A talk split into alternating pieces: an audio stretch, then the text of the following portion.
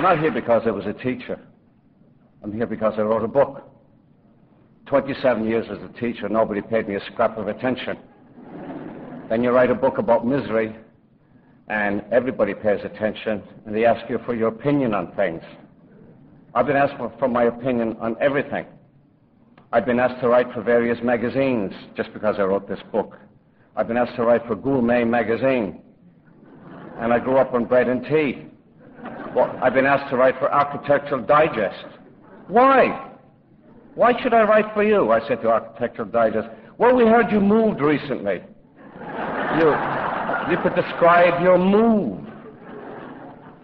I was worried a, a, a few moments ago when uh, uh, Shelby Foote started talking about graduations and commencements because I've, I've even been invited to give commencement addresses.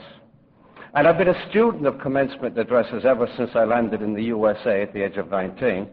Uh, especially in May and June, the New York Times would report all these commencement addresses, and they show you the principal speaker, and they show you the happy kids and their parents, and caps and gowns, and being thrown into the air. And then you know everybody was going to lunch afterwards, and everybody was happy that that uh, that David or Susan had graduated from college and so on. Now the parents could get on with their lives because they they're rid of them of these kids. And some of the speakers used to say, these commencement speakers would always say, go forth. They were always saying, go forth. Well, what else were you going to do? Sit in your seat all day? Or they'd say, now, now that you've graduated from college, we give you the world. Well, I'm saying now, or no. My generation isn't finished with the world yet. If you want it, you're going to have to fight for it. Uh, you're graduate, you're going to college, and in four years you'll be grabbing at the world. Well, you'll have to grab very hard because, as I said, we're not finished with it. And in my case, I was supposed to follow the usual rituals of American life.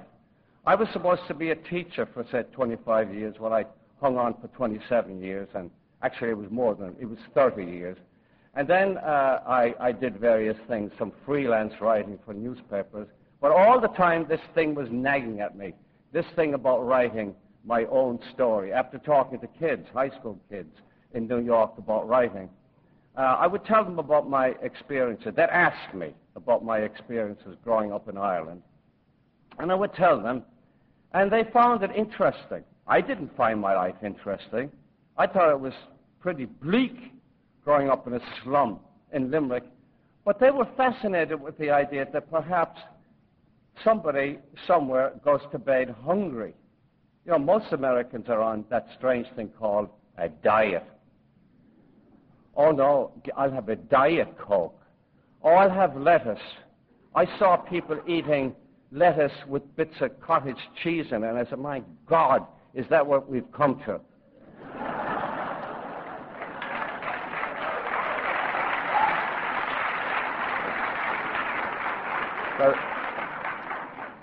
so, my, my students in New York were fascinated with the idea that I might have grown up uh, uh, and gone to bed hungry from time to time, which we did. We'd want one more piece of bread. My mother said, no, we have to keep it for the morning. You have to have it with your tea in the morning. And sometimes we'd sneak into the kitchen, eat another piece of bread, but we'd be caught. My mother always knew when somebody had taken another slice of bread. So when I was uh, when I was teaching, my students would ask me about my growing up in Ireland, about the religion and the history of Ireland. You know, Ireland's 800 year struggle with the English, because we were this was beaten into us. We weren't just brainwashed or educated; it was literally beaten into us how the Irish struggled with the English for 800 years. And uh, along with that, then there was the presence in in Ireland of the Catholic Church. It's very hard to explain hunger it's very hard for most, for you, most of you who have refrigerators well stocked. You go to the supermarkets and you come out groaning with stuff that loaded load into the back of a station wagon, and then you wonder if you have enough. And you wonder what to do with all of this food. It's very hard to explain hunger. There are people in India dying of hunger. There are people in Rwanda and Ethiopia and the Sudan, Somalia dying of hunger. And it's very hard to understand what it's like to be hungry. Never mind starving to death. You see the pictures on television. You see the babies with bloated bellies and the flies on their eyes. You see the mothers staring into the camera. Well, I grew up not that badly off, but with, with the sense of hunger. So I was able to, when, I was, uh, when, I, when my students would ask me about my life, I would tell them about this. That was one. That was the physical aspect of poverty. Then there was the other aspect of growing up in Ireland, which was the church, the Catholic Church, which is a brilliant organization. It tells you what the sins are. They've decided for 2,000 years the nature of sin. And there are hierarchies of sin. There's a sacrilege, which is the big boy. Then there's the mortal sin, which most of you are committing every day. Uh, the seven deadly sins pride, covetousness, lust, anger, gluttony, envy, and sloth. And then there's the venial sin, the little one. Oh, uh, I had a flat. I missed my train. The little white lies, they call them. So, and uh, we learned the hierarchy of sin, and we learned there's also a hierarchy of reward and punishment. If you're good and you die in a state of grace, you go to heaven. And heaven is, was defined as being in the presence of God. And God for us was that figure on the Sistine Chapel that's reaching out to Michelangelo, at the finger. That's God. And he's up there sitting on a throne. And on his right hand side is the Virgin Mary. And if you're good, you might sit in the left hand side for two minutes when you go up to heaven. This is what we were promised. That's heaven. That's the reward. If you die in a state in a, with a venial sin on your soul, you go to purgatory, where you spend a few million years being washed of this venial sin. If you die with a mortal sin on your soul, you go to hell. And that's forever. Burning, burning, burning, burning forever and ever and ever. And we used to say that to our priests and our pets, forever, forever. You mean, you mean if I steal sixpence from my mother's purse, I go to hell forever? Yep, forever.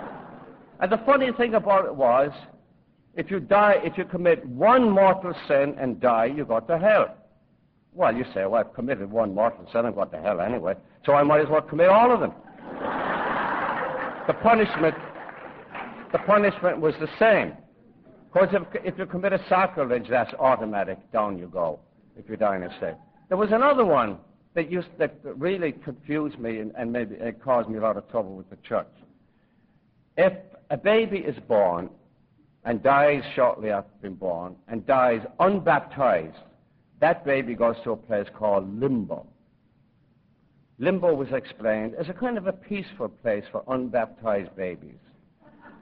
Millions of unbaptized babies. And my image of it with their fluttering around little wings forever and ever and ever.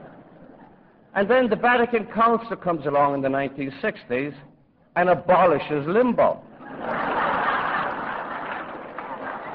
so what we wanted to know, where, where are the little babies? Were they upgraded to heaven with their little frequent flyer baby miles?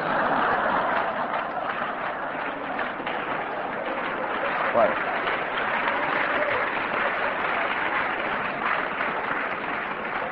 You can see, you can see that I grew up in a state of theological confusion. And that's been the story of my life. I don't, as a teacher all those years in, in New York City high schools, and I went so, from some very rough high schools, vocational high schools, where the kids were in auto mechanics and sheet metal and, and machine shop and so on, and they didn't want to listen to me in an English class talking about dangling participles or, or, or revolting gerunds or something like that. They, they didn't want to hear it. So I had to capture their attention. And the one, and I learned, I learned from being in those classes in New York. With, and you know what you are. You know what you are. You know what adolescents are, are like. You know you're sticks of dynamite. You know you're explosive. You know you're always in a state of rebellion. You're always blowing your top, and you're always slamming the door in your room. You know how you are. And we had to put up with you. I had to put up with 170 of you every day and try to deal with this mass of exploding hormones every day. And you're always falling in love, especially in the springtime, especially when you were juniors. There was always a David falling in love with the Susan. You had to try to get their attention. And you're dealing with nature, with sex. And I didn't realize all of this when I became a teacher. I didn't know anything but fear when I became a teacher, which I brought from Ireland with me as a result of my lack of education, as a result of the kind of religious conditioning that I'd gone through. So when I, I became a teacher, I spent 27 years. I retired. I'd been told by the kids, because of the things I told them about growing up in Ireland, they, I'd been told by them that I should write a book. And I do what I'm told. And I wrote a book. And it became a bestseller. And it, that's why I'm here, because I got prizes for writing this book. All the years, that, all the years that I taught, I was fairly obscure. I was obscure, like all the teachers that you've had all these years, the 12 years you've been in school, and the four more years that you'll be in college. They're fairly obscure. Most of them won't be up here. And I'm certainly glad because I, that I wrote this book and was given a voice so that I could talk to the likes of you. Thank you.